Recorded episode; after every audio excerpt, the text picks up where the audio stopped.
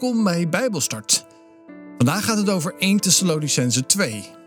Corné leest voor uit de Basisbijbel.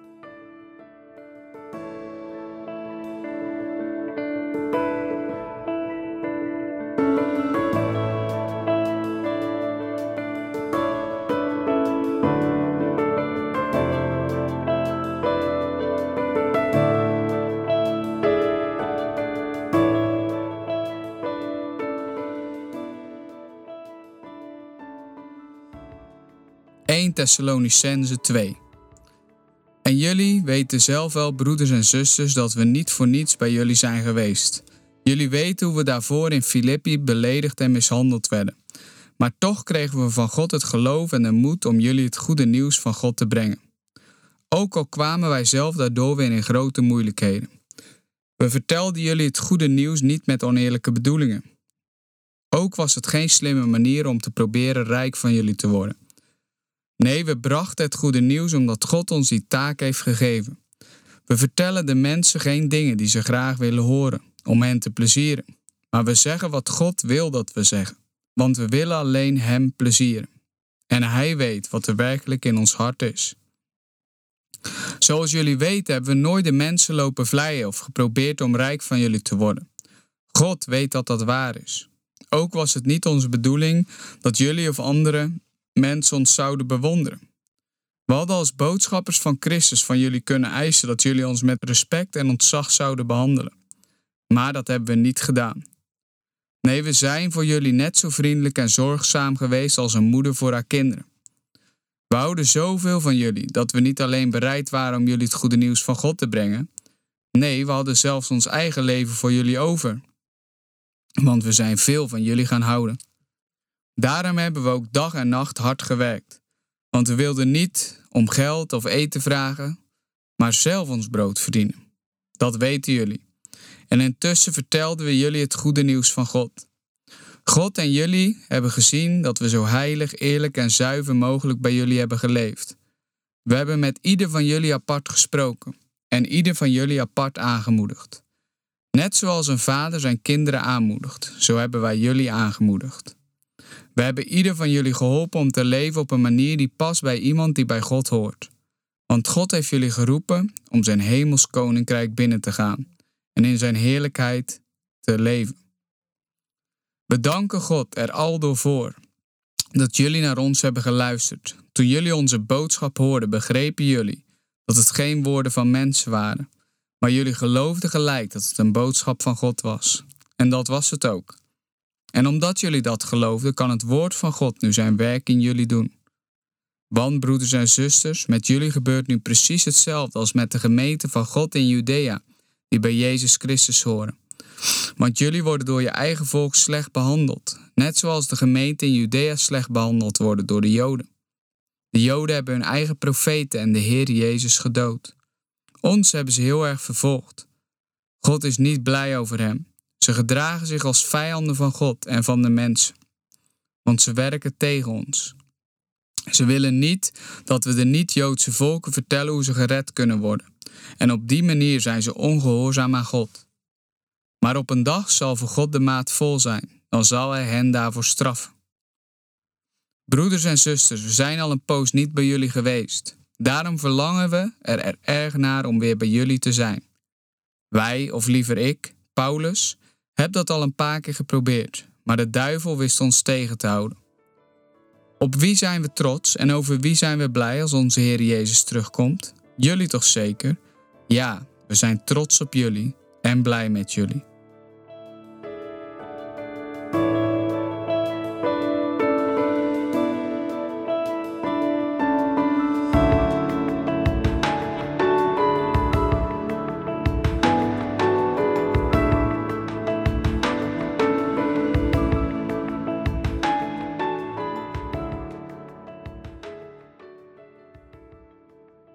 Halleluja, prijs de Heer. Welkom bij een nieuwe studie over de brief aan de gemeente van Thessalonica. In het eerste hoofdstuk hebben we gezien hoe Paulus de gemeente roemt en prijst. We hebben gezien hoe geloof, hoop en liefde terugkwamen in deze kerstverse en nog jonge gemeente. En in het tweede hoofdstuk gaat Paulus in op zijn bezoek aan deze gemeente, waar hij bij zijn tweede zendingsreis is geweest. Laten we eens met elkaar gaan kijken wat Paulus schrijft. Paulus schrijft het volgende. Jullie weten dat mijn bezoek aan jullie veel goeds opgeleverd heeft. Voordat ik bij jullie kwam, was ik beledigd en mishandeld in de stad Filippi. Dus Paulus is voordat hij kwam beledigd, mishandeld en beschoft. Maar toch heeft hij ervoor gekozen om naar deze gemeente te gaan. Hij noemt deze gemeente ook vrienden. Dat staat hier. Ook in jullie stad maakten de mensen het mij moeilijk, maar onze God gaf me toch moed om ook bij jullie het goede nieuws te vertellen. En het is belangrijk dat Paulus hier de gemeente vrienden noemt. In een andere vertaling staat broeders.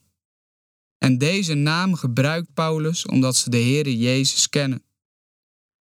Paulus geeft hier zijn verbondenheid met de gemeente aan. Hij heeft het evangelie verkondigd, het goede nieuws van Jezus Christus, en hij voelt zich verbonden met zijn vrienden en broeders in Thessalonica.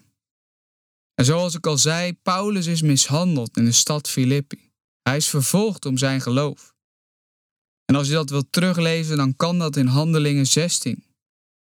Maar ondanks deze marteling heeft hij toch de moed gevonden om het goede nieuws te komen vertellen. En wat een moed zien wij hierin terug. Paulus was mishandeld en toch koos hij ervoor om door te gaan. En laten wij dan eens naar onszelf kijken. Als wij mishandeld zouden worden en vervolgd zouden worden om ons geloof, zouden we dan niet opgeven of denken van het is wel goed zo?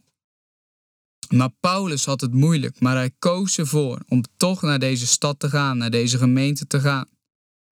En toen kwam hij aan in Thessalonica en toen werd het Paulus daar ook moeilijk gemaakt. Wat een heldenmoed om toch maar door te gaan en niet op te geven. Hoe zou dat met ons zijn? Zouden wij opgeven of zouden wij ook de kracht van God ontvangen om door te gaan? En die moed om door te gaan was namelijk geen vrucht van Paulus zijn eigen akker. Natuurlijk zat het wel in zijn karakter dat hij altijd doorging, maar ook dat karakter heeft God in hem gelegd. Maar het ging hier niet, besef dat, om een kwestie van even ademhalen, focussen en weer lekker doorgaan. Paulus heeft hier echt de genade van God ontvangen en vrijmoedigheid om door te gaan. Het gaat hier daarom niet om mensenmoed of simpel enthousiasme, maar het is God die Paulus kwalificeert voor deze taak en daarom alleen kan Paulus doorgaan. Paulus geeft in deze verse aan dat hij spreekt over het evangelie. Het is voor Paulus niet even bespreekbaar maken, maar hij verkondigt met 100% overtuiging het goede nieuws. Het is voor Paulus niet een thema wat besproken kan worden en waar men kan over discussiëren of politiek over kan bedrijven zoals in het Romeinse Rijk vaak gebeurde. Dan werd er over allerlei dingen gefilosofeerd. Maar voor Paulus is dit evangelie van levensbelang. Het is de absolute waarheid. En het is volgens Paulus uniek in zijn inhoud. Het evangelie werkt aanstekelijk en wekt andere mensen op om het door te gaan vertellen. En zo is het ook met de eerste kerken gegaan. Het evangelie verspreidde zich als een vuur. De snelle opkomst van het christendom is zelfs één van de redenen dat het Romeinse Rijk is gevallen. De keizer werd niet meer vereerd, er was geen eenheid meer en er werd niet meer geluisterd naar de Romeinse overheersers. Dat is wat het christendom heeft gedaan, ook in het Romeinse Rijk. Het evangelie heeft kracht en het breekt bolwerk af, zowel in de geestelijke wereld maar ook in de natuurlijke wereld. En dit evangelie dat kracht heeft, dat mogen wij niet voor onszelf houden. Als wij het horen, dan moeten wij het niet voor onszelf houden. En in onze cultuur is dat wel heel normaal. Misschien ken je het wel. Als je gesprek hebt, jij je ding en ik je ding. Fijn dat jij gelooft, maar ik kan er niks mee. Toch is het zo dat als wij het evangelie delen over Jezus dood en zijn opstanding, en zijn reddende kracht, dat God er inhoud aan zal geven. God zal plantjes planten in harten van mensen die uiteindelijk vrucht zullen voortbrengen. Vervolgens lezen we in vers 5 tot 9 van het tweede hoofdstuk van deze brief dat Paulus geen geld vraagt voor wat hij doet. Hij wil niet dat het evangelie verkondig een verdienmodel wordt. Betekent niet dat Paulus nooit een schrift ontving. Maar Paulus vond het belangrijk zelf in zijn levensonderhoud te voorzien. Hij werkte als tentenmaker. En dan moet je weten, in die tijd was dat best een goed beroep. Het was niet zomaar iets. En het is dus waarschijnlijk dat Paulus niet per se arm is geweest en dat hij genoeg geld ontving om in zijn onderhoud te voorzien. Dit is een zegen van God als wij als christenen geld ontvangen. Wij mogen dit zaaien in andere mensen, maar ook onszelf hiermee voorzien. dat is een les voor ons. We moeten niet vastzitten aan geldzucht, maar we mogen wel geld gebruiken voor goede dingen en ook om onszelf te onderhouden. En dan zegt Paulus het volgende in vers 5. Jullie weten dat ik nooit iets gezegd heb om het mensen naar de zin te maken. Ik wilde ook geen geld verdienen aan mijn boodschap. God weet dat het waar is. Ik wilde niet door jullie of door andere mensen geëerd worden. Ik ben vriendelijk voor jullie geweest, zoals een moeder die voor haar kinderen zorgt. We zien dat Paulus niets geeft om status. Het gaat Paulus niet om zijn eigen eer. In vers 7 geeft hij aan dat hij had kunnen laten zien hoe belangrijk hij wel niet is. Maar Paulus maakt het niet uit hoe belangrijk hij is. Het gaat erom hoe belangrijk wij God vinden. En ik denk dat het ook voor ons toepasbaar is. Laten wij elkaar geen titels toebedelen of pochen over hoe wij God zien of hoe, wat wij voor God doen. Want iedereen in Gods koninkrijk is belangrijk. Het hele lichaam van Christus is belangrijk. En het maakt niet uit wat onze taak is. Het gaat om onze hartsgesteldheid. God kijkt naar het hart. En dat laat Paulus hier ook zien. Hij zegt dat hij vriendelijk is geweest en hij schrijft ook dat hij liefde voelt voor de gemeente. Luister maar hoe hij dat beschrijft in vers 8 en 9. Hij zegt letterlijk: Ik voel liefde voor jullie.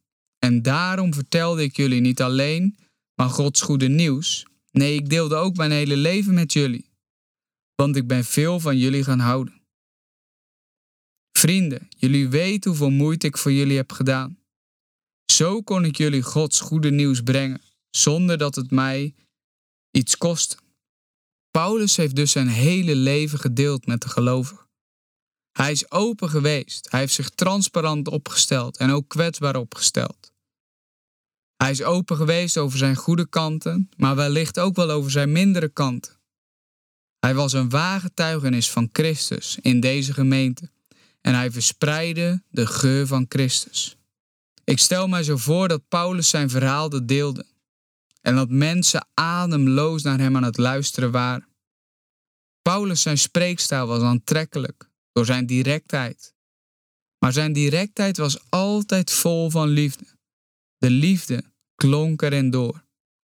En Paulus sprak met scherpe randjes, maar hij was uiteindelijk altijd vol van de liefde van Christus. Laten wij ook zo zijn in onze gesprekken, in onze discussies en onze meningen als wij die vertellen. Laten die altijd vol van liefde zijn. En let op, liefde is niet altijd liefjes doen en altijd maar toegeven. Soms is liefde ook waarschuwen, direct en vol met vuur maar altijd met een motief om de ander te dienen en de ander lief te hebben in de naam van Jezus. En dat is wat Paulus ons hier leert. En daar mogen wij vandaag, ook in 2021, mee aan de slag. Ik wens jullie God zegen toe.